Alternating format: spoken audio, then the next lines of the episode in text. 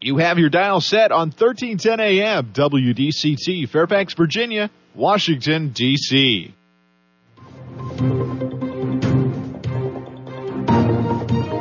워싱턴과 미국, 그리고 세계의 흐름을 짚어보는 라디오 워싱턴의 시사 토크쇼. 워싱턴 전망대.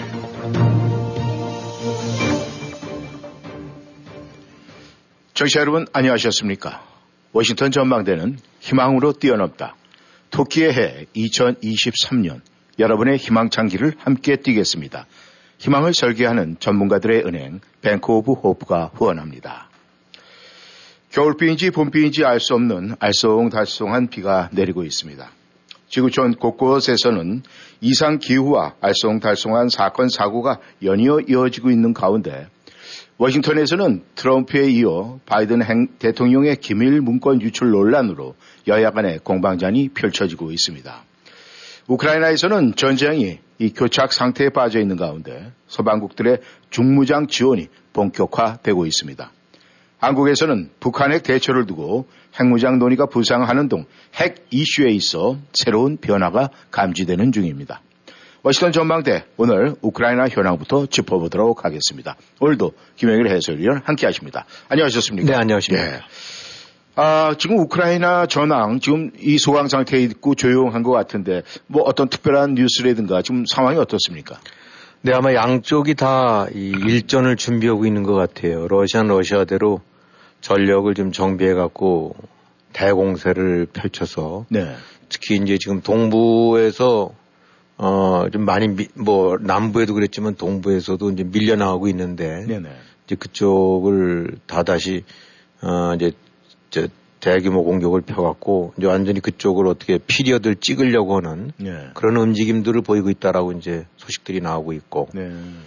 이제 그 전초전이라기보니까 이제 그 일환인데 그 솔레다르라는 데가 아마 이제 동부의 그 도네츠크 네. 그쪽에 속한 건데 아, 뭐, 이렇게 소금 광산 도시인가 봐요. 음. 아, 근데 이제 거기를 두고 뭐 지금 꼭 우리 저 그 전에 6.25 때 그냥 저기 휴전선에서 음. 철원 뭐 이런 데를 해서 이제 그 전투 그냥 피해 저, 저 고지전 비슷하게 예, 예, 예. 벌어졌던데 음. 그런 식으로 이제 양측에서 아, 치고받고 뭐 점령했다 아니다 뭐 이런 식의 얘기 나오는데 예.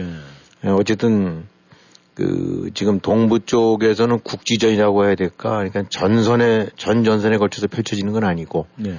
예, 이제 그런 공방전이 펼쳐지고 있고 남부 쪽에서는 이제 진지전식으로 대치 중이 있고 네. 예, 우크라이나는 우크라이나대로 이 이제 봄 봄철 대공세를 준비 중에 있는 것 같고 네. 또 러시아는 러시아대로 역시 이제 동부 지역을 완전히 장악하기 위한 이러니까 아, 한때는 이제 많이 밀린 듯 했습니다만 이제 러시아가 어쨌든 간에 그 많이 그, 저, 좀 재정비를 했다고 봐야 음. 되겠죠. 그래서 교착 상태란 뜻이긴 하지만 이것이 전쟁이 뭐 끝난 것도 아니고. 네. 어, 양측이 이제, 어, 본격적인 다시 대규모 이제 충돌이 예상되고 있는 상태인 것 같아요. 근데 네. 이제 지금 나오는 것은 이제 관건은 어, 뭐 여러 차례 이제 러시아와 관련해서 말씀드렸지만 이제 보급 역량인 것 같은데. 네. 이제 언론들에게 나오는 그렇게 종합을 해보기도 하면 러시아가 실제로 그 이제 포탄이라든가 음. 아, 미사일이라든가 이런 부분들이 공격 초기, 개전 초기보다 아주 많이 죽은 것 같아요. 네. 아, 지금은 그래서 우크라이나군이 하루에 평균 3, 4천 발 정도의 포격을 해야 된다는데 러시아가 4, 5천 발 정도. 음. 근데 그전에는 한 5, 6만 불, 5, 6만 발 했다니까. 네. 한 10분의 1 줄었다고 봐야 되겠죠. 음. 그래서 일단 암만 그 러시아가 많은 군비 내지 이런 거를 비축을 하고 있었다 하더라도 음. 한 1년 가까이 이제 치고받는 바람에 음. 사실은 고갈이 되는 상태고 또 이 부분들이 우리가 생각했던 거는 이게 금방 대량 생산할 수 있을 것 같은데 그렇지가 않나 봐요. 네. 특히 이제 정밀 폭탄들, 미사일 이런 것들은 음. 빵 찍어내듯이 그렇게 안 되고 네. 어, 포탄조차도 어, 물론 그것도 큰 무서운 무기입니다만 아, 뭐 찍듯이 이렇게 금방이 안 되는 것 같아 갖고 음. 미국조차도 음, 뭐 중동에서 재고로 저장하고 있던 거 포탄 뭐 30만 발. 네. 또 급하니까 뭐 이제 조달이 쉽지 않으니까 재고가 자꾸 떨어지니까 이제 한국에서 한 10만 발을 사다가 음. 또 이제 한국이 부담스러우니까 이건 우리가 쓰는 거로 할게. 음. 그리고 우리가 비축해뒀던 거를 대신 그걸 스위치하는 예. 뭐 이런 식의 그다음에 이스라엘에서도 가서 포탄을 사오고 그런다는데 그러니까 미국이라든가 이 이런 서방이 조달에 적지 않은 부담을 느끼는데 러시아 일단 혼자 싸우는 거 아닙니까? 예. 상당히 그 부분이 부담이 큰 것 같아요. 그래갖고 어, 러시아의 보급 어, 이 조달 능력이 결국은 관건이 아니냐. 음. 근데 지금 이제 어, 진행되는 거로 봐갖고는 점점 점점 이른바 이제 앵꼬가 나가는 게 아니냐. 음. 이제 이런 얘기들은 많이 나오고 있어요. 네. 아, 그 다음에 이제 또 하나 주목할 것이 러시아산 무기들이 뭐 여러 차례 여러 형태로 보도가 됐습니다만은 그 상당히 이제 그 이 스펙이 뻥튀기가 됐다라는 음. 얘기들. 아주 이번에 그런 측면에서 러시아는 아, 그 양 망신을 당하고 있는 거나 다름없는데 음. 특히 이제 요즘 뭐 이게 나온 거 보니까 최신의 전차가 뭐 T90이라는 이런 아주 최신의 전차라는데 네. 이게 뭐 한 대당 한 5, 600, 5, 600만 달러 한다니까 음. 몇십억, 5, 60억 혼되는 거겠죠. 그렇죠. 음. 그래서 아주 이건 최신이고 뭐 장갑, 장갑 능력이, 그러니까 방어 능력이 네. 탱크 앞 부분 같은 경우는 거의 1미터 정도. 음. 그러니까 실제로 장갑 두께는 한 50cm에다가 거기다가 이제 이 보호 장갑 같은 경우를 더 막아갖고 네. 실질적으로는 어, 그 강철을 1미터짜리 정도의 강철벽과 같은 음. 막강한 방어 능력을 가졌다는데 이게 이렇게 보도되는 거 보게 되고 나면 우크라이나 군이 가졌었던 그 사람이 쏘는 그 어깨다 메고 쏘는 거 있잖아요. 예, 예, 예. 대전차 미사일이라고 할 수도 있고 총류탄이라고 할 수 있는 거. 예. 그거로 폭폭 나가는 게 이제 음. 장면들이 잡혔더라고요. 네. 근데 그, 그 총류탄 같은 경우는 1,500달러짜리 정도쯤 된대요. 음. 그러니까 1,500달러짜리가 500만 불짜리 탱크를 잡은 거죠. 그래갖고 러시아가 대대적으로 그 이제 이런 전개를 하긴 하지만은 네. 여러 가지 측면에서 보급 떨어지고 음. 무기들 이 모양 되고 그 다음에 내부에서 뭐 저항하는 부대 혹은 투항하는 부대 아니면 항거하는 부대까지 요즘 나온다니까 음. 이제 러시아군 자체 내에서 예. 음. 그래서 이런 종합 요소들을 다 본댄다면은 어, 조달 보급 능력 측면에서는 우크라이나가 자기 나라 건 아니지만 어쨌든 그래도 이리저리 지원을 받고 좀 탱크 뭐 어, 장갑차 이런 것까지 이제 지원받는 얘기가 나오니까 음. 어, 그래서 어, 어떤 이제 앞으로 어떻게 전개될지는 봐야 되겠습니다만은 그 그래도 지금까지 우크라이나가 현재 잘 버티고 있는 것 같고 예. 어, 이 보급이나 이런 좀 부분에서는 어, 굉장히 그래도 양호하게 음. 어, 상태를 유지하고 있는 거고 상대적으로 러시아에 비해서는 예. 러시아는 이제 겉은 띠그르르 하고 뭐 대단한데 음. 하나하나 이렇게 보게 되고 나면 무기라든가 이런 운용 이런 것들이 음. 형편없이 그 구식이거나 망가져 있고 음. 또 무엇보다도 기본 보급 조달 이런 부분들이 네. 군, 군수품 같은 경우 탄약까지 포함해서 음. 이런 게 안 돼 있어 갖고 지금 현재 전황을 한다고 하면은 백중세지만은 또 각자 지금 진지전식으로 버티고 있긴 하지만은 네.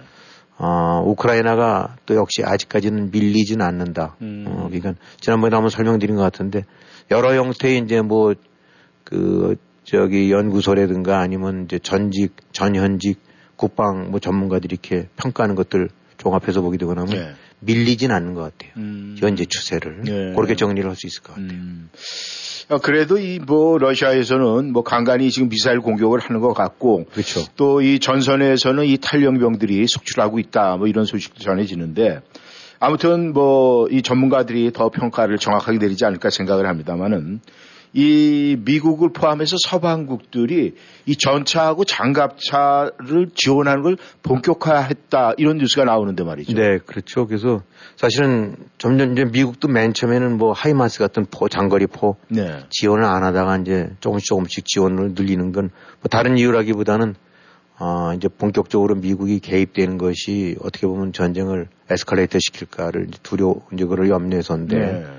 일단 지금 나오고 있는 거는 서방국들이 어, 나토에서 뭐 EU 이렇게 이제 같이 합동으로 모이고 미국이랑도 하면서 나오는 얘기는 일단 지금이 일종의 분기점 같다. 음. 아, 그러니까 잘 하면은 밀어붙일 수 있고 네. 까딱 잘 못하게 되고 나면 에, 우크라이나가 그냥 완전히 눌려버릴 수 있다라는 분기점이라고 보는 것 같아요. 네. 그래서 지금쯤에는 이제 어, 그 다음 단계로 해갖고 중무기들, 음.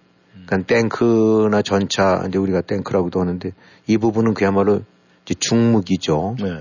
어, 그 동안에는 뭐 포라든가 이제 기껏해봐야 차량인데 지금 이제 장갑차 수준이니까 음. 장갑차보다 다음 단계가 이제 전차 아니겠습니까? 네. 그래서 이제 장갑차 쪽은 뭐, 뭐, 100대, 200대씩 해서 이제 나토국들이 자기네 보유하고 있던 것들을 밀어주고 있는 것 같은데 뭐 음. 장갑차보다는 이제 전차는 공격무기니까 네. 이제 전차 얘기도 본격적으로 나오는 것 같아요. 영국 음. 같은 데가 제일 적극적으로 해갖고 장갑차 플러스 전차를 다한 지원하겠다라고 네. 하는데 지금 독일이 그렇게 뺀들거리는 것 같아요. 아. 어, 그러니까 우리가 아, 진, 뭐 이것도 한번 그 전에 그런 거 알려드린 기억이 나는 것 같은데 이제 미국 같은 경우는 물론 어, 타의 추종을 불허할 정도로 많은 군수품, 돈, 어, 물량을 지원해 갖고 뭐 EU라든가 나토가 다 합친 것보다 훨씬 많이 내는데 예. 미국 같은 경우도 지금 어, 제일 이제 그 중요한 그 탱크에 관해서는 예. 굉장히 아직 주저하고 있는 것 같아요. 음. 어, 뭐 얘기들 이렇게 나온 거 보게 되면 굉장히 아마 그게 그 성능이라든가 이런 첨단 이런 거로 돼 갖고 예. 어, 이 공격력도 막강하지만은 운영 유지가 굉장히 복잡한가 봐요. 예. 또그 과정 속에서 이제 혹시라도 노획되거나 이런 식으로 음. 넘어갈 수도 있는 거고. 그러니까 이제 섣불리 그 그야말로 에키스 같은 무기를 내주기가 쉽진 않은 음. 이제 그런 건데 예. 이제 다른 나토국들이 그래도 많이 적극적으로 지원하고 특히 폴란드 같은 경우는 아 뭐 바짝 적은데 이 독일 같은 경우는 뭘 준다고도 안 하고 준다고 해놓고도 요리 빼고 조리 빼고 해갖고 음. 뭐 이래서 한국 같은 경우 지금 방산 무기를 많이 수출한다고 하지 않습니까? 네. 폴란드에 그냥 뭐 포도 그렇고 장갑차도 그렇고 그러는데 이 폴란드 사람들이 기, 깜짝깜짝 놀라는 건 왜 우리 이건 한국식이 통하는 거죠. 음. 언제까지 할래? 음. 그럼 보통 6개월 그러면 우리 2개월에 해줄게. 음. 이러는 건 성능 좋고 애프터 서비스 좋고 그다음에 빨리 만들어주고 네. 지금 전장에서는 한시가 급할 때는 그렇죠. 근데 독일 같은 경우 엊그제 나온 거 보게 되니까 자기네들이 저기 전차 좀 지원하겠다. 음. 어, 지금 있는 것들 중에서. 네. 그래서 그럼 좀 달라. 그랬더니 음. 한 1년 걸릴 것 같다. 음. 왜 1년이 걸리냐. 그러니까 색도 칠해야 되고 보완도 해야 되고 그러니까 네. 젤렌스키 같은 경우가 저희 말만 번지르르하고 음. 1년 뒤에 어떻게 될지 알고 지금 아 근데 계속 그렇게 덜미를 잡거나 빼는 것 같아요. 네. 그러니까 이제 독일이면 나름대로 자기 국익을 기준으로 해서 이제 적정선을 두려고 하는 것 같은데 아무튼 그 이번 우크라이나 전쟁을 계기로 해서 음. 어, 대표적으로 독일이 절대 같이 가기가 어려운 신뢰키 어려운 그런 음. 뺀들거린 나라인 것 같고 네. 물론 무조건 우크라이나 편을 들어서만 좋다는 건 아니긴 하지만은 네. 아, 자기도 어차피 지금 유럽 동맹의 일원으로서 안보나 이런 모든 국방 같은 경우를 지금 동맹들이랑 같이 도움을 받고 쉬어오고 있는 처지인데 네. 아, 프랑스 이렇게 요리조리해서 이제 독자적인 거뭐 이런 부분도 있긴 하지만 특히 독일이 네.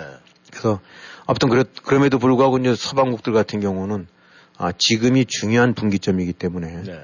이제 중전 중무기 그다음에 경전차까지 포함해 갖고 훨씬 더 업그레이드된 음. 아, 무기를 지원할 상, 상황이 됐다. 음. 이러면 잘하면 밀어붙일 수가 있다. 네. 아, 즉 우크라이나가 일방적으로 아, 땅 뺏기고 나라 망가지고 해서 그런 상태에서 마무리되는 건 이건 피해야 된다. 음. 라는 컨센서스는 이루어진 것 같아요. 네. 어, 단지 이제 아까 말씀드렸던 대로 중무기도 어, 지나치게 이제 이 뭐 기술적인 측면, 그 다음에 공격적인 측면을 지니고 있기 때문에 어, 예, 미국이 안게 되는 확전의 부담이나 이런 거, 네. 또 러시아를 또 뭐 이게 딜레마가 또 너무 자극해서도 안 되는 것이 또 미국 입장이니까 네. 그런 경계선상에서 좀 고민 중인 것들이 있는데 음. 기본적으로 기조는 아, 조금 시간은 걸릴지 모르겠지만 일단은 장갑차 부분은 이제 확정이 됐고 네. 이제 전차까지 확대하는 부분들이 음. 어, 많이들 논의되는 것 같아요. 네. 이 서방의 이런 소식들이 이 푸틴한테 이제 속속 보고가 되고 러시아에서도 이제 이런 움직임에 대해서 다 감지를 하고 있을 것 같은데 이 러시아도 이런 움직임에 대해서 뭔가 나름대로 자기네들이 입장이 있고 어떤 대처 방법이 있을 것 같은데 이 어떻습니까? 그리고 이 앞으로 이, 이 전망을 지금 어떻게 평가를 하십니까? 그 러시아가 일단 뭐 경제 수치 이런 거로 봐갖고는 그럭저럭 버티는 것 같아요. 음. 어, 예상했던 것보단 어쨌든 간에 잘 버틴다라고들 어, 기분이 좋은 얘기는 아니지만 그렇게 네. 평가해야 될 것 같아요. 아주 완전히 음. 봉쇄되고 나면 나라가 그냥 거덜이 날 줄 알았는데. 네. 그 대신 이제 내부적으로는 산업 전반이 물론 지금 멍들고 있는 건 사실이고 음. 특히 이제 이 군 이쪽 부 지휘계통이라든가 이런 데 부분에서는 아주 그냥 뻘건 그 속살을 다 드러낸 것 같은 음. 형편없는 군수, 형편없는 무기 체계, 네. 또 형편없는 병력 내지 지휘 체계 운용, 네. 그냥 한마디로 개판인 거가 다 드러나 버린 상태에서 그래도 썩어도 준치라고 어찌든 간에 등치가 있고 그러니까 이리저리 조달해서 지금은 버티고 있는 것 같은데 그런 군사 군사력 혹은 공격력 이런 측면으로 봐갖고는 아주 완전히 망신당해버린 뭐 그런 음. 상태인 것 같아요. 네. 아, 근데도 이제 일단 우리가 뭐 이해가 안 되는 부분이긴 하지만 아, 워낙 이제 통제나 압박이 심하고 그러니까 음. 최소한 드러나는 어떤 내부적인 동요, 소요 이런 거 부분들은 겉으로 이렇게 표면화된 거는 별로 없는 것 같아요. 음. 이리저리 이렇게 국경을 통해서 많은 사람들이 탈출하고 있는 건 사실인데 음. 이제 그런 가운데 지금 나오고 있는 거는 지난번에 한 30만 명 강제 징집을 한다고 그랬었는데 음. 지금 아, 또한 50만 명 규모로 추가 강제 징집에 들어가게 될 것 같다 라는 네. 얘기들은 나오고 음. 이제 조만간 아, 징집이 될 것 같다. 징집 조치가. 네. 그래서 지금 부지런히들 이제 해당자들 음. 대상자가 될 만한 사람들은 또 이리저리 국외로 빠져나간 것들이 많 경우가 많다고 네. 그렇게 소식들이 나오고 있어요. 그래서 현재 러시아가 보유하고 있는 병력 규모가 한 뭐 115만 명 정도라는데 네. 이거를 이제 더 개정을 하고 추가로 해서 한 150만 명으로 이제 늘린다. 음. 뭐 이런 식의 계획을 진행을 하고 있나 봐요. 네. 그럼 그 과정 속에서 이제 어 정규 징집 외에 이제 강 이제 예비군 내지 이런 했던 출신들 네, 강제 징집 포함해하고 최소 50만 명. 이게 이제 지금 사실 30만 명 징집령이 발동됐을 때도 굉장히 나라가 동요했었거든요. 네. 근데 이제 50만 명이 되고 난다고 그러면은 이게 앞으로 큰 변수가 되지 않을까. 음. 근데 러시아로서는 어떻게 감당은 안 되니까 좀 네. 누군가 투입을 해야 되는데 음.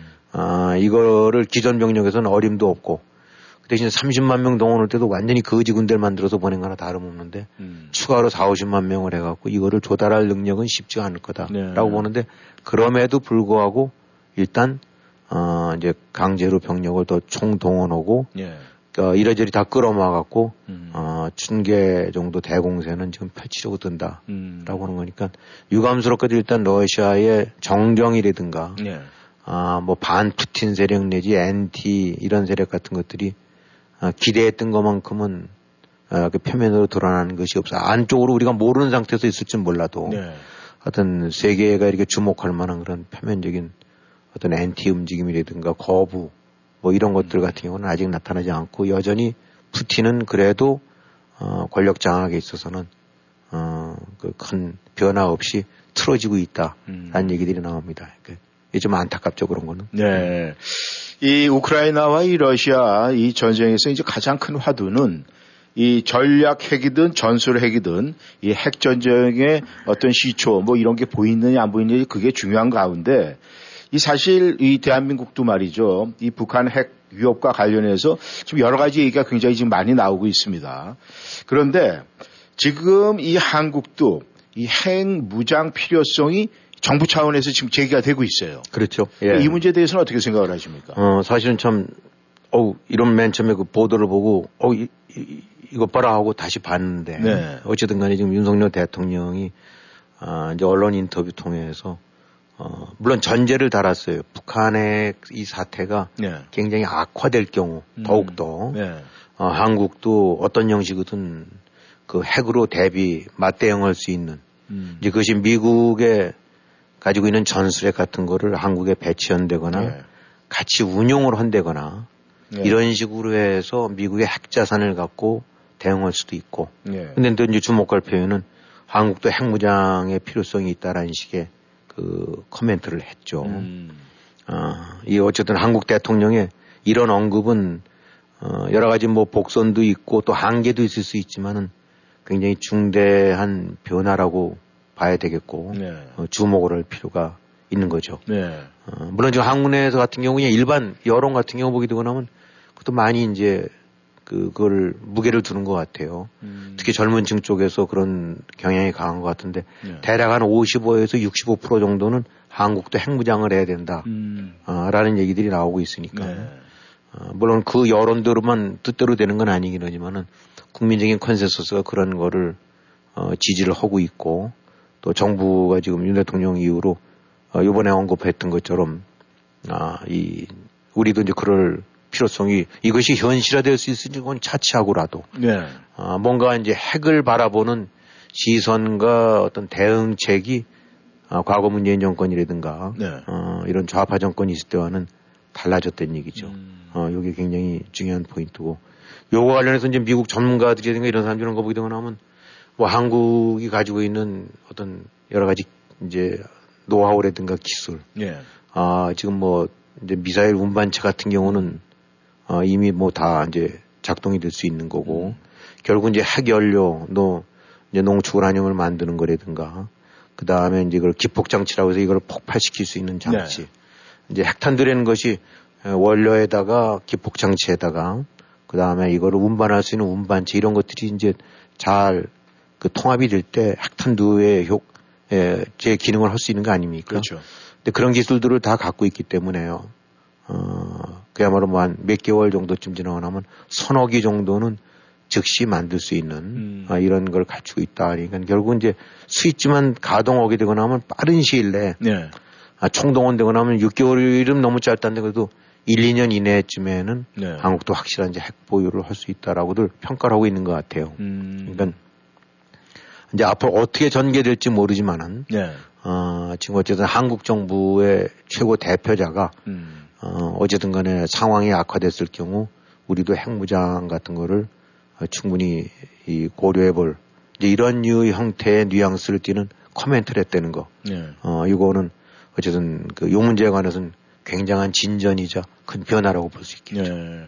그런데 사실 대한민국에서는 말이죠. 이 핵을 보유하지 않겠다. 이래서 그 미국과의 핵 우산 뭐 협약 이런 걸 갖다 맺고 있는 걸로 알고 있는데 그렇다면 지금 한국 대통령의 이런 발언이 이 미국의 입장에서 봤을 때는 뭔가 또 이야기가 있을 것 같은데 그렇죠. 그 부분은 네. 어떻습니까? 기본적으로 이제 미국은 핵 확산을 막는 다는 차원에서 네. 이거 사실 이제 저뭐 우리 미국서 살고 있지만 미국 내지 이제 강대국들의 이기적인 저거죠. 음. 우리는 가질 텐데 네. 됐어 이 정도만 되고 더 이상들은 갖지 마. 음. 이거 자꾸 확산돼봐야 사고만 나니까. 네. 지금 이런 입장이거든요. 네. 그런 과정에서 무슨 이스라엘이든가 네. 아뭐 파키스탄이나 인도 같은 경우가 아름아름 갖게 된 거고 여기 이제 북한 같은 경우가 버티면서 결국은 핵을 가진 거죠.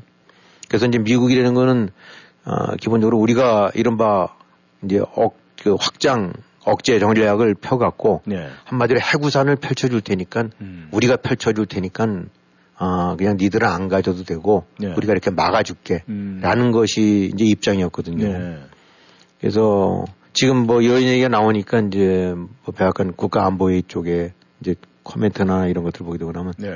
어, 그 한반도에서 이제 그 완전한 비핵화를 시키는 것이 미국의 어떤 입, 기본 입장이기 때문에 음. 우리는 큰 변화가 없다라는 얘기는 이제 우회적으로 얘기한 거죠. 한국이 핵까지 되는 거는 우리가 지금 동의할 수가 없다라는 네. 이제 우회적인 저 반대인데 어쨌든 하여튼 한마디로 이제 미국은 핵이라는 판도라, 음. 핵 판도라 뚜껑은 열려서는 안 된다라고 생각하는데 이제 이미 뭐 북한은 다 열었고 지금 멋대로 하고 있는 상황이죠. 그래서 이제 미국이 이렇게 하고 있는데 이제 단지 여기서 주목할 거는 지금 상황은 많이 달라졌거든요. 네.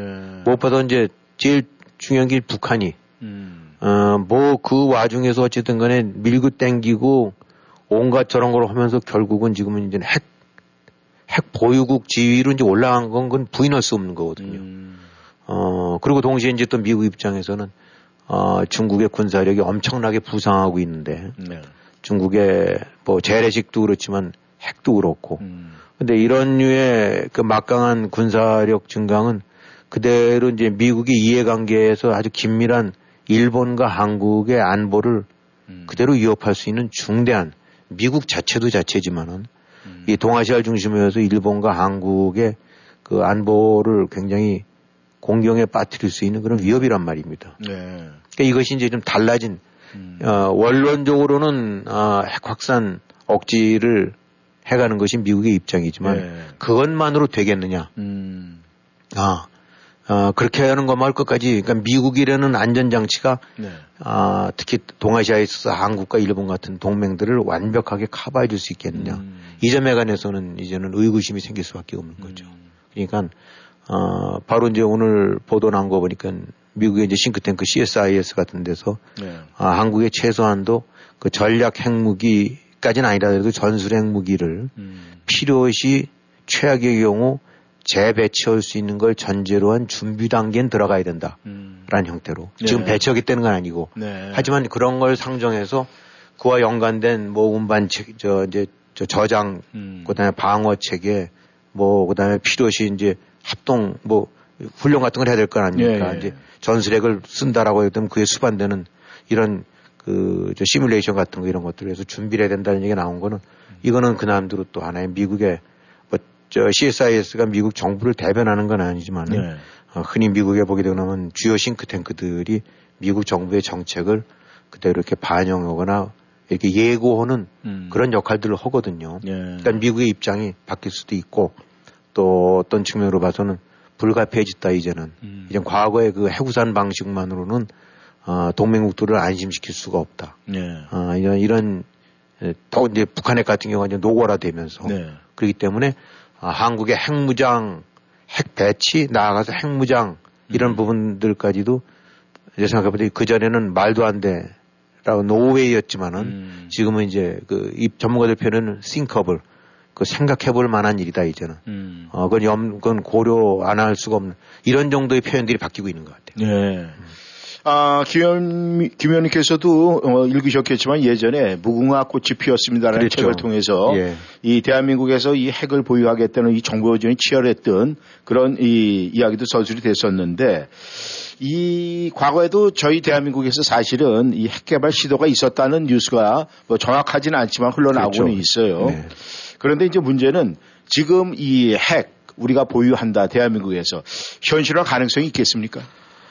그렇죠. 어, 이게 참 이론적으로는 이제 미국이 반대하고 네. 또핵 개발에 들어가게 되고 나면 그 비약산제 이 NTP 체제에서 벗어나게 되고 나면 제재가 들어올 수 있고 네. 그러면 한국 경제가 타격을 입고 그러기 때문에 이론적으로는 미국이라는 그런 어떤 장악력에서 벗어나기가 쉽지 않을 건 사실이에요. 네. 그렇기 때문에 실제로 무궁화꽃이 피었습니다. 이런 식으로 과거 박정희 대통령 때 네. 예, 시도를 했다가 네. 그것이 이제 억제됐던 것도 맞는 것 같고. 근데 이제 여기서 제일 큰 고민은 어 특히 이제 한국 같은 경우 그래 어떻게 그 해구산 믿고 기다리고 있는 저 우리 뭐 버텨보고 있는데 네. 만약에 지금 김정은 같은 경우가 그냥 알기 쉽게 어, 연평도라든가 어딜 점령하고 음. 아니면 서울을 혹은 저기 저 강원도 쪽을 점령하거나 아니면 저쪽에 제주도 쪽까지 뭘 쏴대고 하여튼 점령을 한다고 했을 때, 네. 어, 만약에 한국이 여기 관해서 저항하거나 어, 짓대로 안 되고 나면 핵을 쏴버리겠다. 음. 어, 이제 그런 위협을 할 수 있단 말입니다. 그것이 네. 현실화된 거니까. 네. 그때 그러면 미국의 해구산이 어, 한국을 끝까지 지켜주겠느냐. 왜냐하면 이제 북한 같은 경우가 갈 때까지 간 식으로 해서 우리한테 공격하게 되면 샌프란시스코 날려버릴 거야. 음. 아니면 LA 날려버릴 거야. 우리가 그 정도 한 번쯤은 갖고 있거든. 음. 라는 이제 질문이 그런 상황이 제기됐을 때 어, 동맹국들이 가질 수 있는 건 미국이 어, 자기네 땅에 대도시 하나를 포기하고까지 일본을 지키려 들고 네. 나가서 한국을 지키려 들까? 음. 그거는 별도의 얘기란 얘기죠. 네. 음. 그러니까 이게 바로 이제 가장 원초적인 의문이고 음. 어, 지금 김정은 행태로 봐서는 어떤 경우든 장담이 안 되는 거니까. 음. 그래서 이렇게 됐을 경우가를 상정했을 때 오케이 미국이 어느 경우든 샌프란시스코랑 시애틀이 날아가나 있어도 한국은 지켜줄 거다라는 장담은 그건 하기 어렵다. 네. 그렇다면은 결국은 해구산도 일정 부분에서 이상은 아, 펴지지 않는 거 아니냐. 음. 그렇게 됐을 때는 이제 빼도 박도 못하고 우리가 당할 때는 어떻게 하느냐. 네. 그런 상황이 맞게 되고 나면 음. 이제 바로 이게 자체 핵무장의 필요성을 강조할 수밖에 없는 음. 그런 논거가 되는 거죠. 네. 어, 그래서 이런 점을 감안한다고 그러면 미국이 아까도 얘기했지만 이제 주변 환경이 많이 달라졌고 네. 어, 중국을 이렇게 쭉 봉쇄를 해야 되는 큰 이제 이 봉쇄막을 쳐야 됐을 때 거기가 한국과 일본 같은 경우는 절대적인 어, 중요한 동맹이고. 음. 근데 이런 동맹들이 미국의 해구산에 관해서 확신을 못 갖고. 네. 어, 이번에 이제 우크라이나 전쟁도 나왔지만은. 네. 어이 지금 뭐 우크라이나가 꼼짝없이 당하고 미국이나 서방국이 사실 저 이 거덜난 거지 군대 같은 러시아 그냥 한 큐로 끝나버릴 수 있을 것 같은데 못한 게 바로 핵 때문에 그런 거 아닙니까? 네. 지금도 수시로 핵 꺼내고 나니까. 그렇죠. 그 김정은 다 봤고. 네. 그럼 아 통하는구나. 음. 그걸 해서 한국에 대해서 얼마든지 노리게 삼아 할 수 있었을 때 역시 미국이 어디까지 움직일 수 있느냐. 음. 국내 여론을 무릅쓰고. 네. 이게 바로 아, 한국의 핵무장 내지 핵 배치를 이젠 요구 안 할 수 없는 달라진 상황이다. 네. 이렇게 봤었을 때는 원론적으로는 현실화가 쉽진 않지만 네. 여러 가지 달라진 정황, 특히 미국이 앞으로 가야 되는 데 있어서 일본과 한국이라는 절대적인 동맹의 그, 그를 구축하고 네. 안심을 시키고 어, 같이 동반하고자 할 때는 어쩌면 이제는 조금씩 스탠스를 달리할 수밖에 없을 것 같다라고 음. 하니까 그런 점에서 현실화 가능성은 이제 조금 조금씩 어떤 그 나름대로 어떤 틈새를 찾아갈 수 있다. 예. 아, 라고 그렇게 볼 수 있을 것 같습니다. 네, 감사합니다.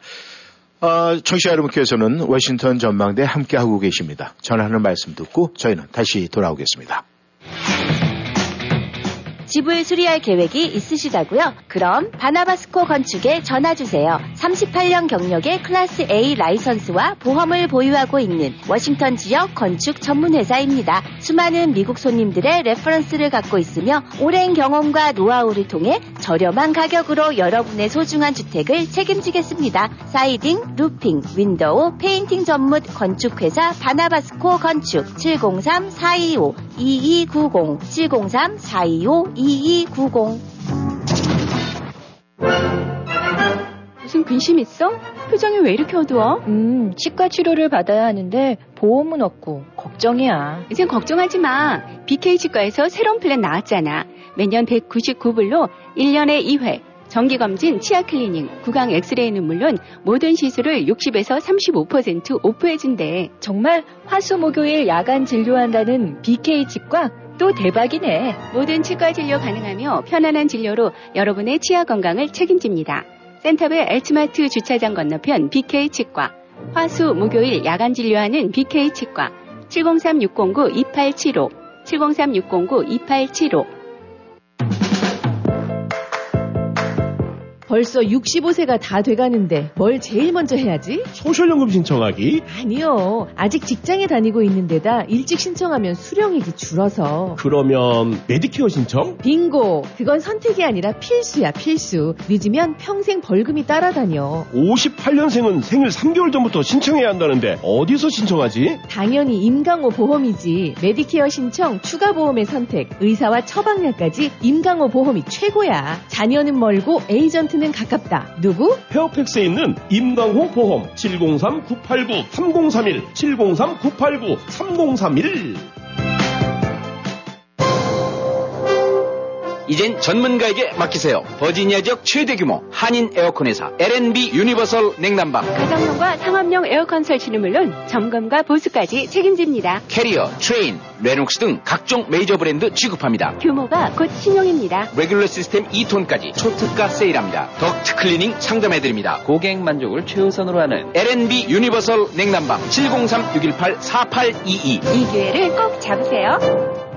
천연 성분의 잇몸 질환 개선제 프리스틴 오일. 프리스틴 오일은 하나, 입안과 칫솔에 있는 나쁜 박테리아는 부작용 없이 죽입니다. 프리스틴 오일은 둘, 입안에 있는 좋은 박테리아는 보호합니다. 프리스틴 오일은 셋, 플라그를 제거하고 치석이 축적되지 않게 합니다. 그래서 치아와 잇몸 질환을 개선하고 입냄새 제거, 치은염, 치주염을 치료합니다. 천연 성분의 잇몸 질환 개선제 프리스틴 오일. 자연 건강의 집으로 전화 주세요. 703-333-5066 333-5066 하나님이 주신 당신의 치아는 소중합니다. 여러분은 지금 라디오 워싱턴 그리고 미주경제 신문 대표인 김용일 해설위원과 라디오 워싱턴 콘텐츠 본부장 이구순이 진행하는 워싱턴 전망대를 함께하고 있습니다. 전하는 말씀 듣고 다시 돌아왔습니다. 시선을 대한민국으로 좀 돌려봐야 되겠습니다. 지금 이 한국의 여당의 전당대회를 앞두고 있는데 지금 계속 뭐 여기저기서 많은 소리가 나오고 있습니다. 말 그대로 좀 심하게 얘기해서 이 싸움판이 벌어지고 있는 것 같은데 지금 이거 어떻게 생각을 합니까? 네, 뭐 지금 뭐 나경원 전 의원이요. 네. 뭐 이제 지금 아마 유력한 당 대표 후보 그도 아마 또 내부적으로 여론조사 같은 거 했을 때 제일 선두에 섰던 사람인 네. 것 같아요. 근데 이제 그 전에 이준석 그 전 대표 네. 두 그냥 아주 그 이짐에 저거듯이 네. 어 그 쌈판을 버리다가 네. 뭐 이제 좀 그럭저럭 잠잠해진가 했더니 이제 전당대회 앞두고 이제 나경원이라는 사람을 완전히 이제 그냥 거의 그냥 부관 참시하듯이 지금 몰아붙이고 있는 것 같은데 네. 뭐 보니까 지금 당직자들, 당 대표자들 또뭐 하다못해 초선 의원들까지 나서 갖고 네. 성명전에서 그냥 나경원인 사람 아주 죽일 놈으로 만들더라고요. 근데 뭐 네. 뭐 사실 내막은 왜 나경원인 사람이 저렇게 이제 한때는 제일 그 뭐 서울시장 후보도 나섰었고 음. 또뭐 이렇게 해서 다 또 당내에서도 꽤 유력한 어떤 이런 사람인데 네. 저렇게 이제 미운 털이 박힌 건지 뭔지 그야말로 집중 포화를 당하고 있는지는 또 뭐 속사정들이 어떨지 모르겠는데 어쨌든 지금 보게 되거나 하면 이제 이준석에 이어 나경원이를 음. 아주 완전히 그 초토화시켜서 병신 만들려고 하는 네. 그런 형태의 어, 이런 움직임들이 좀 아주 뭐 난리인 것 같아요. 네. 그런데 말이죠. 지금 이것이 분명히 이 외적인 모습으로 봤을 때는 지금 우리가 행태다 이렇게 표현할 수 있는데 이 본인들이 생각을 할 때는 아, 우리 정당성을 가지고 한다 이렇게 분명히 정치인들은 얘기를 할 것 같은데 지금 김 의원이 보실 때 이 정치인들이 이런 행태 어떻게 평가를 좀 해야 되겠습니까? 근데 뭐 우리 정치인이 아니고 또 자세한 내막을 모르니까 뭐 함부로 얘기할 수는 없긴 하지만 그냥 일반적으로 상식적으로 생각해 볼 수 있는 거는 또 왜 나경원을 저러는가? 일단 네. 나경원이 가지고 있는 그 사람이 가지고 있는 그 전당대회 때 어떤 득, 득점력이라든가 영향력 그 부분 때문이 아니겠습니까? 네. 지금 이른바 이제 친윤, 뭐 비윤 혹은 반윤 이런 식으로 네. 당내 이제 분포도들이 있는데 어, 그 점에 관해서는 이제 나경원의 사람도 친윤이라는 그, 그 계열 내지 그룹에 속해 있다가 네. 거기 이제 출마하면서 지금 이제 뭐 그 김기현이라는 그 사람이 이제 완전히 친윤의 대표주자처럼 된 상태에서 네. 여기 나경원이 가세하게 되고 나면 표가 갈릴 거 아닙니까? 음. 어, 나경원인 사람이 그전에는 조금 더 앞서다가 지금은 조금 밀리는 것 같은데. 네. 하여튼 뭐, 김기현인 사람이 한 30%, 음. 나경원이 한 20%, 음. 이제 안철수가 뭐 한 20%대. 네. 이렇게 되고 나면은 각축전을 벌인 과정에서 이른바 친윤 쪽 표가 갈릴 수밖에 없지 않겠어요? 네. 그렇게 되고 나면 상대적으로 어, 안철수라든가 이런 비 당권파 쪽에서 네. 어부지를 얻을 수 있는 아마 이제 이거를 막기 음. 위해서 나경원이를 주저앉히려고 하는데 나경원이는 나오겠다라고 그러고 음. 그 과정 속에서 그냥 몰아쳐서 아주 완전히 밟아버리는 이런 것이 되는 게 아닌 그런 행태가 아닌가 싶어요. 네. 아, 이거 보게 되고 나면 왜 그 전에 저 박근혜 대통령 전 대통령 때 네. 그때 저 서청원, 김무성 뭐 이렇게 음. 해갖고 소위 이제 친박과 비박 쪽 네, 네. 어, 해서 그때 대결 이렇게 하면서 참 현란하게 싸웠죠. 뭐 친박, 진박, 성박, 원조박, 참박, 늦깎이박, 뭐. 어? 네, 참. 그 중에서도 음. 진골, 성골 덤떠서 성골짜리가 진짜 성박이고, 네. 어. 예. 지금 나오고 있는 것이 결국은 친윤, 뭐 반윤 이렇게 되고 있는데, 네. 글쎄 이 당권 다툼을 이런 과정에서 대통령 앞에 나란히 헤쳐모여는 식의 이런 낙후한 정치 행태가 음. 고스란히 지금 또 되풀이되는 것 같아요. 예. 어, 이긴 지 얼마 됐다고. 그러니까 이런 것들 보게 되고 나면 뭐 왜 이러느냐? 왜 무슨 초선 의원 몇십 명이 서명 전해갖고 나경원이를 거덜내려고 했냐 무슨 사적으로 어떤 건지 모르긴 하지만은 네. 지금 나오는 거 보게 되면 거기 성명 이름 뺐다가 얼른 또 올리는 사람도 있고 그런 거 보면은 음. 이거 지금 잘못해서 눈 밖에 나가게 되고 나면 이 당 대표라는 것이 다음 총선에 지금 공천권을 쥐고 있는 거 아닙니까? 네. 공천권에서 눈 밖에 나게 되면 이거 밀려났으니까 도장을 찍어야 되니까 음. 그냥 때로 몰려다니면서 어 그야말로 친윤 지휘부가 지시하는 대로 네. 어 이제 손가락질 하면서 적어오는 거로 봐야 되겠죠. 음. 그러니까 개별적으로 이해 판단이 아니 저 상황 판단이 있긴 하겠지만 그냥 뭉뚱그려서 얘기했는데 그러면 공천 눈도장 찍으려면은 음. 지금 딱 봤더니 아마도 친윤 쪽이 대표자가 될 것 같으면 거기 눈 밖에 나면 안 되니까 음. 거기에 어, 긋난 사람들 같은 경우는 그냥 그냥 같이 그냥 때로 몰려서 네. 어, 이제 같이 저 집단 저거를 하는 네. 뭐 그런 영상이 아닌가. 네. 음, 그래서 지금 뭐 야당 쪽 보게 되거나 하면 이재명 그 대표에서 무슨 그야말로 방탄인지 네. 뭐그 의원들이 있는 것이 호위무사 노릇이나 하는 그런 좀비 역할, 좀비 의원 같은 역할을 하는 거 아닙니까? 예. 그래서 근데 무슨 맨날 이 저기 집권 정당이라는 것이 그왜 대통령과의 그 관계나 이런 부분을 어떻게 설정해야 될지를 잘 아는지 모르는지 아니면 그거를 익숙해졌는지 맨날 무슨 박심, 윤심, 음. 친, 친윤, 반윤, 비윤 이 이런 거 보게 된다면 야당이나 지금 여당이나 아 그야말로 그 밥에 그 나물처럼 늘 네. 행동하는 것 같아요. 그러니까 음. 사실 지난번에 윤석열 대통령 같은 경우 그, 그, 저기 이준석 이런 했을 때 그냥 그, 저 지지율이 바닥을 쳤지 않습니까? 그때. 예, 예. 음. 근데 지금, 지금도 사실은 크게 회복은 좀 나아졌대지만은. 예. 근데 이제 이름에 이렇게 저 인기가 없, 소위 없다고 해도 민주당 지지율이 오르는 건 아니거든요. 네. 그 이유는 민주당하는 행태 보게 되거나 하면 저건 집권 정당으로서는 도저히 라는 그런 비판이 그런 건데 바로 그런 행태가 이제 이런 패거리처럼 몰려갖고 네. 송사리 때처럼 우 몰려다니면서 음. 좀비 노릇하는 것들. 근데 이 여당에도 똑같아요. 어, 음. 보니까 아, 이 그런 측면에서라면은 지금 친윤 반윤 뭐 대통령은 입은 다물고 있는 것 같긴 한데 네. 그럼 누구 말대로 차라리 그냥 대통령이 당 대표 선전을 하든지 네. 어쨌든 지금 저기 아, 대통령 가만히 있으면서 알아서 이렇게 해갖고 친윤파들이 이렇게 하는 거란 그, 그 뒤에 만약에 대통령의 진짜, 어, 대통령의 마음, 윤심이 자리 잡고 있다고 한다는 거라면 네. 제가 봤을 땐 그게 잘못 생각하고 있는 거죠. 음. 저런 행태를 보인다는 거는, 네. 아, 그거는, 어, 대통령으로서 집권 여당으로서 보여야 될 자세는 아니에요. 음. 어, 그러니까 이게 한마디로, 어, 지금 사실은 어떻게인지 당내는 물론이고 네. 당 외까지 음.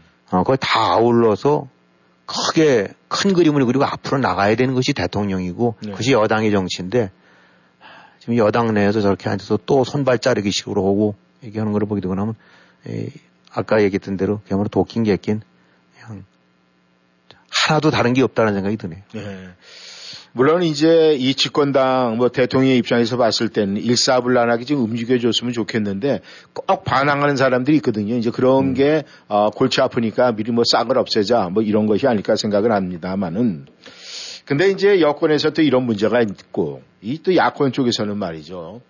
이 전임 대통령의 역할이라는 것은 어떻게 보면은 이제 뭐 고문의 입장, 뭐 어른의 입장이 아니겠습니까? 그렇죠. 네. 그래서 이제 조용히 뭐 이렇게 이제 구정이 되고 그러면은 그냥 자 덕담이나 할 수 있는 이런 분위기가 돼야 되는데 이 문재인 전임 대통령 무슨 책방 개설을 한다. 뭐 난 그 뭔 소리인지 좀 잘 모르겠습니다만은 근데 이 문재인 정권 시절에 고위 공직자들 중심으로 뭐 모임체를 만들어서 뭐 그거 뭐 책방을 운영한다. 근데 이게 무슨 소리입니까? 글쎄, 뭐, 사람들은 뭐, 향후에도 열 수 있고, 개 모임도 열 수 있죠, 누구나. 근데, 예. 아, 이게, 이 친구들 보게 되면 아닌 게 아니라 무슨 뭐 착방 개설한다라고 해서 자꾸 꿈틀거리고, 네. 그 공, 공직자들도 모여서 무슨 무슨 뭐 회에 만들어서, 네. 어, 이렇게 한다는데, 개별적으로 뭐, 그, 그런 집회 결사의 자유는 있는 거니까 네. 뭘할 수는 없는 건데, 이 사실, 문재인 정권 그 한 행태라든가 지금 온걸 보게 되거나 어떤, 그냥 나라 재정 완전히 거덜 만들었죠. 이 뭐 빚, 빚덩이로 만들었고, 예. 어, 부동산 그냥 천정부지로 만들었고, 이, 또 북한 핵은 저 모양으로 만들었고, 원전은 꽁꽁 묶었다가 뒤늦게 저렇게 하고, 그야말로 다들 지금 앉아서 고개도 쳐들지 못하고 폐족과 같은 기분으로 해서 속고대절해도 시원찮은데, 네. 뭐 저렇게들 또 모여서 이렇게 거기 중심에 또 문재인 전 대통령이 앉아서 사실상 보게 되고 나면 뒤에서 뭐 이런 역할을 하고 있는 골목대장 노릇하는 게 아닌가 네. 그런 식인데 아 모르겠어요 이제 왜 저러는 건지를 봐야 되긴 하겠지만은 어찌든 간에 아 그것이 아, 자꾸 이제 존재감을 알리고 꿈틀거리고 하는 이런 이유는 아마 이제 본인이 여러 가지 주질이 걸려 있는 여러 가지 사건, 서해 공무원 사건 뭐 지금 어떻게 마무리될지는 모르긴 하겠습니다만 네. 그걸 필두로 해갖고 울산 사건, 뭐 원전, 월성 원전 이런 것들 을 해갖고 줄줄이 어, 수사를 당할 수 있고 네. 또 처벌을 받을 수 있는 이런 압박을 받고 있는 거 아닙니까? 음. 음, 그런 거 막기 그런 거에 대한 일종의 이제 그 견제용으로 해서 지지자들 총 동원을 하려다 보니까 네. 자꾸 이리저리 이제 불씨를 만들면서 어, 그렇게 하는 게 아닌가 싶긴 한데 네. 예, 참, 좀 보기 어, 안 좋은 모습들이죠. 네. 아, 근데 이 전직 대통령, 물론 뭐 이제 대한민국 전직 대통령들이 일단은 다 감옥을 드나들고 뭐 이래서 이미지는 뭐 훼손이 된 건 분명한 사실이에요. 네. 근데 이제 문재인 대통령 앞으로 결과가 어떻게 될지 모르겠지만 이 전직 대통령들의 이 바람직한 역할상 좀 어떤 모습을 보여야 되겠습니까? 네, 한국 보게 되면 참 전직 대통령들이 하나 같죠. 예. 음. 예, 이 사실 대통령은 그래도 국가의 큰 가장 위더는 아닙니까? 예. 뭐 나이를 떠나서 예. 대통령직을 맡았고 했던 사람이라면 국가의 가장 그 중추적인 원로라고 봐야 되겠죠. 네. 뭐 재임 때는 어떤 정당 여당이든 야당이든 속해 있었지만은 어, 재임 때도 그렇지만 특히 이제 퇴임하고 나면은 네. 이제는 그런 정파는 좀 넘어서 갖고 국가의 어떤 정당의 온 정파의 대표자가 아니라 국가의 원로라는 관점에서 좀 처신하는 것이 바로 대통령, 전직 대통령들이 해야 될 그런 모습들 아닌가 싶어요. 네. 미국 같은 경우 보게 되고 나면은 이 트럼프라는 좀 특이한 케이스가 있지만은 네. 아, 트럼프 빼놓고는 다 그래도 전임 대통령들이 그 수긍할 만한 역할, 음. 수긍할 만한 모습들을 보이면서 살거든요. 네.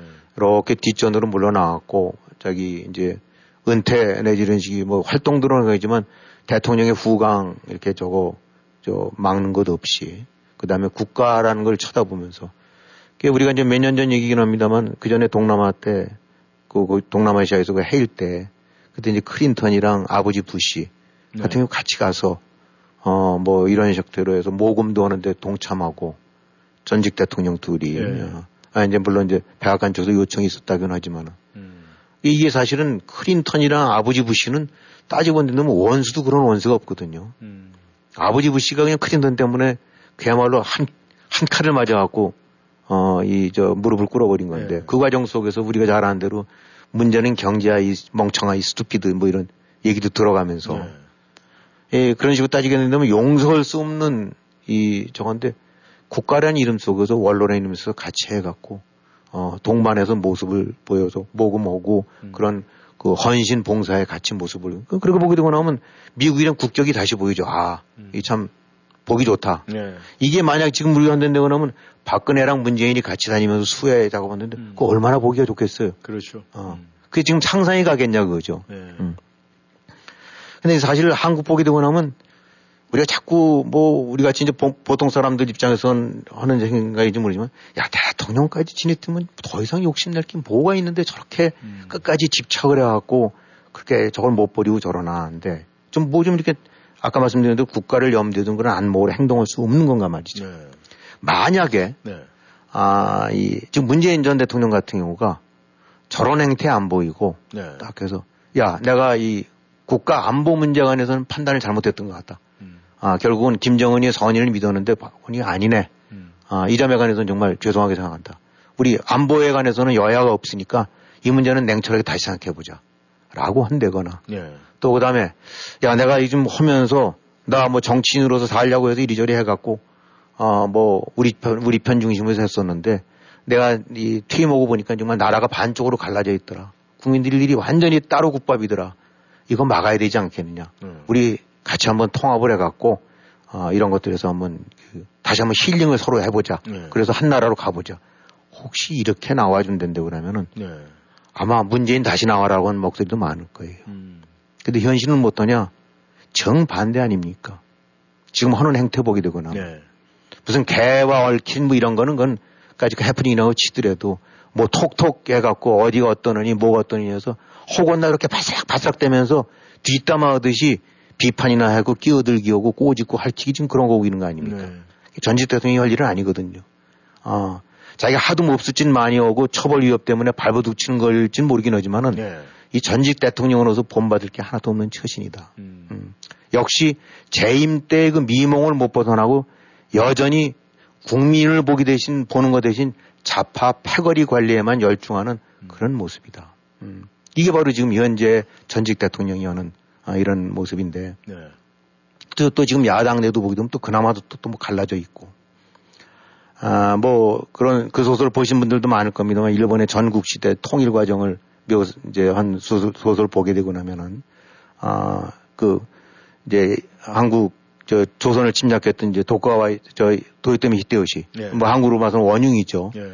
또 이제 막부를 정치를 열었던 도쿠가와 이에야스 그두 전국 시대에서 많은 이제 크 작은 영주들이 대립을 하는 과정 속에서 어, 어떻게든 이 두 명이 실력자 둘이 합쳐져야만 일본이 통일되겠다. 예. 그래서 내전이라든가 이런 분란을 막아야 막으려면 둘이 서로 어, 이해관계가 다른 그 세력들이지만 합쳐져야 된다. 네. 라는 입장에서 이제 이에스 쪽에 아주 측근 중에 충신 중에 하나가 의도적으로 그 거짓 항복을 해갖고 네. 어, 이에스를 진영을 떠나서 어, 도요토미 히데요시 진영으로 투항하는 것 같은 모습을 그런 연출을 했었더랬어요. 네. 그 이유는 어, 어떻게든 두 사람을 싸움을 막으려면 내가 중간에서라도 역할을 해보겠다. 네. 라는 역할, 그렇게 했던 거죠. 그래서 이제 찾아갔더니 아, 히데요 시가 너 왜 왔냐? 음. 월급 좀 더 받으려고 왔냐? 딴 계산이 있어 왔냐? 그랬더니 이 신하가 이 가지마사라는 신하가 나는 이에야스의 신하도 아니고 어, 도요토미의 신하도 아닌 일본의 신하로서 역할을 하고자 왔어. 음. 음. 그러니까 아, 여당도 아니고 야당도 아니고 네. 대한민국을 위해서 일하고자 왔어. 음. 어, 라고 하니까 그래서 또 히데요시가 크게 봐갖고 오케이 네 뜻 알겠으니까 어, 내가 너를 받아들여주고 또 내신화 되는 얘기까지도 안 할게. 그리고 네 너한테 성과 군대를 내주는데 딱 국경에다 놔줄게. 그래서 네가 거기서 성병 그 병력을 기르고 하고 있다가 양쪽을 다 봐서 일본국의 평화와 어, 대세 이 앞으로 가야 될 길에 저 반 반하는 놈 쪽에 대해서 너 싸워라. 네. 그러니까 내가 만약 그러면 다시 이에스한테 붙어도 좋고 네. 이에스가 만약 그런 행태를 보이게 되면 내 편이 돼서 이에스를 무찌러라. 네. 딱 가운데 놓아줬어요. 소설 속의 한 대목이긴 하고 음. 소설이기 때문에 허구가 작용할 수 있긴 하지만은 바로 이런 안목들 네. 신하는 신하대로 또 리더는 리더대로 아 이런 류의 이거는 뭐냐면 뭔가가 통합이 필요하고 합심이 필요하고 네. 그런 거시적인 안목을 보면서 움직이는 그런 정치인들이 필요한데 지금 예, 우리 보게 되면 어떠느냐. 이 정치라는 건 우리가 흔히 할 수 있는 거지만 덧셈 정치가 있고 뺄셈 정치가 있다고 할 수 있는 거 아닙니까? 그렇죠. 덧셈 정치라는 건 상대방을 어딘가 인정하고 음. 서로 다르지만 그 속에도 인정하고 그 속에서 그래도 공통 부모가 있으면 그걸 찾아내서 내나 너가 아니라 우리라는 거를 염두에 두고 뭔가 스탠스를 취해 나가는 거. 네. 그것이 바로 덧셈 정치 아니겠어요? 그렇죠. 근데 지금 여당 쪽에서 나오는 거 친윤, 반윤, 이 제2의 이준석 사태 같은데 음. 저건 전형적인 아, 뺄셈 정치다. 네. 아우르고 친윤이든 반윤이든 뭐 해서 다 아우르고 그 다음에 야권 자기에 대한 엔티 세력까지 끌어안으면서 그 속에서 귀를 기울이고 네. 이렇게 해서 끌어안아야 될 것이 대통령이고 여당 정치인데 네. 그게 덧셈 정치인데 덧셈커녕은 지금 뺄셈 정치하고 있는 거다. 음. 이 국가 원로급이 약간 저 전 대통령 문재인 전 대통령 마찬가지. 재임 때도 그랬지만 퇴임에도 똑같은 행태 되풀이하면서 자신의 그 정치적 입지라든가 이득 추구를 위해서 나라 분열 유도해 가면서 전형적인 지금 뺄셈 정치하고 있다. 네. 음. 우리가 이 남북 정쟁 때 뭐 이렇게 보게 되거나 한 50개월 정도 싸웠고 네.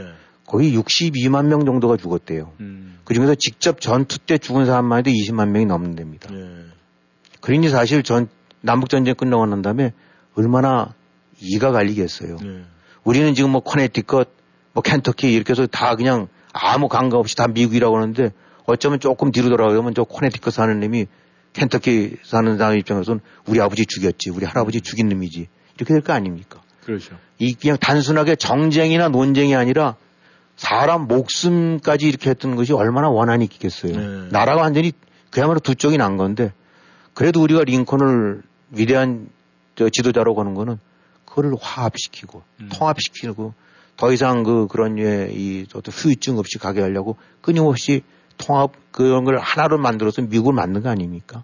즉 대단한 위대한 덧셈 정치를 한 거죠. 네. 어, 근데 어, 우리 이렇게 비교해 본다면 지금 말씀드린 대로 우리한테 대한민국에 덧셈 정치인들이 있는가? 음. 어, 예, 그런 측면으로 봐서는 참 안타까운 것 같아요. 네. 이런 안목을 가진 신하 내지 이런 사람들급에서도 그렇고 그 위는 더 말, 더 말할 것도 없고. 예. 그러니까 이렇게 요즘 들끼리 하는 거 보게 되고 나면 지금 윤석열 정부를 그러니까 그러긴 하지만 윤석열 정부를 위해서 윤석열 정부가 성공하기 위해서라는 뭐 이렇게 얘기들 많이 하더라고요. 예. 그걸 좀 넘어서 윤석열 정부를 나, 넘어서 대한민국 성공을 위해서 난 이렇게 한번 하겠다라는 음. 그런 안목 큰 정치인들은 없는가. 예. 어, 이런 걸 따져봤을 때 예, 그렇게 본다고 나면은 한국 같은 경우 대통령복도 별로 없는 것 같고 음. 전직 대통령복도 역시 지지리도 없는 것 같아요. 예. 좀 안타깝지만 그렇습니다. 예. 근데 김 의원님, 저희가 그, 어, 뭐 한국 사이, 그래서 멜랜드 주지사, 호건 주지사가 77%의 아, 지지를 받으면서 퇴임을 했습니다. 네. 근데 그런 모습을 보면서 어떤 생각을 하십니까?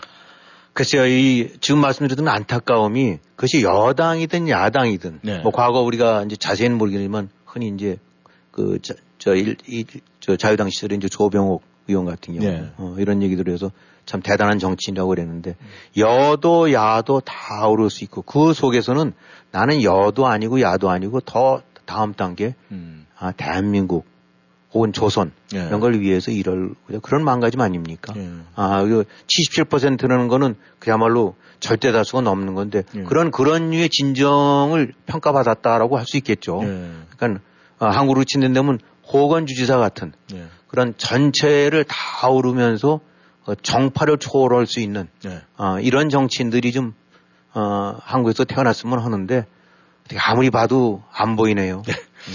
앞으로 뭐 나와야겠다 하는 그런 기대감을 갖겠습니다. 네, 김 의원님 수고하셨습니다. 네, 수고하셨습니다. 워싱턴 전망대 오늘 여기에서 인사를 드리겠습니다. 오늘도 정치 여러분 좋은 하루 보내십시오. 감사합니다. 안녕히 계십시오.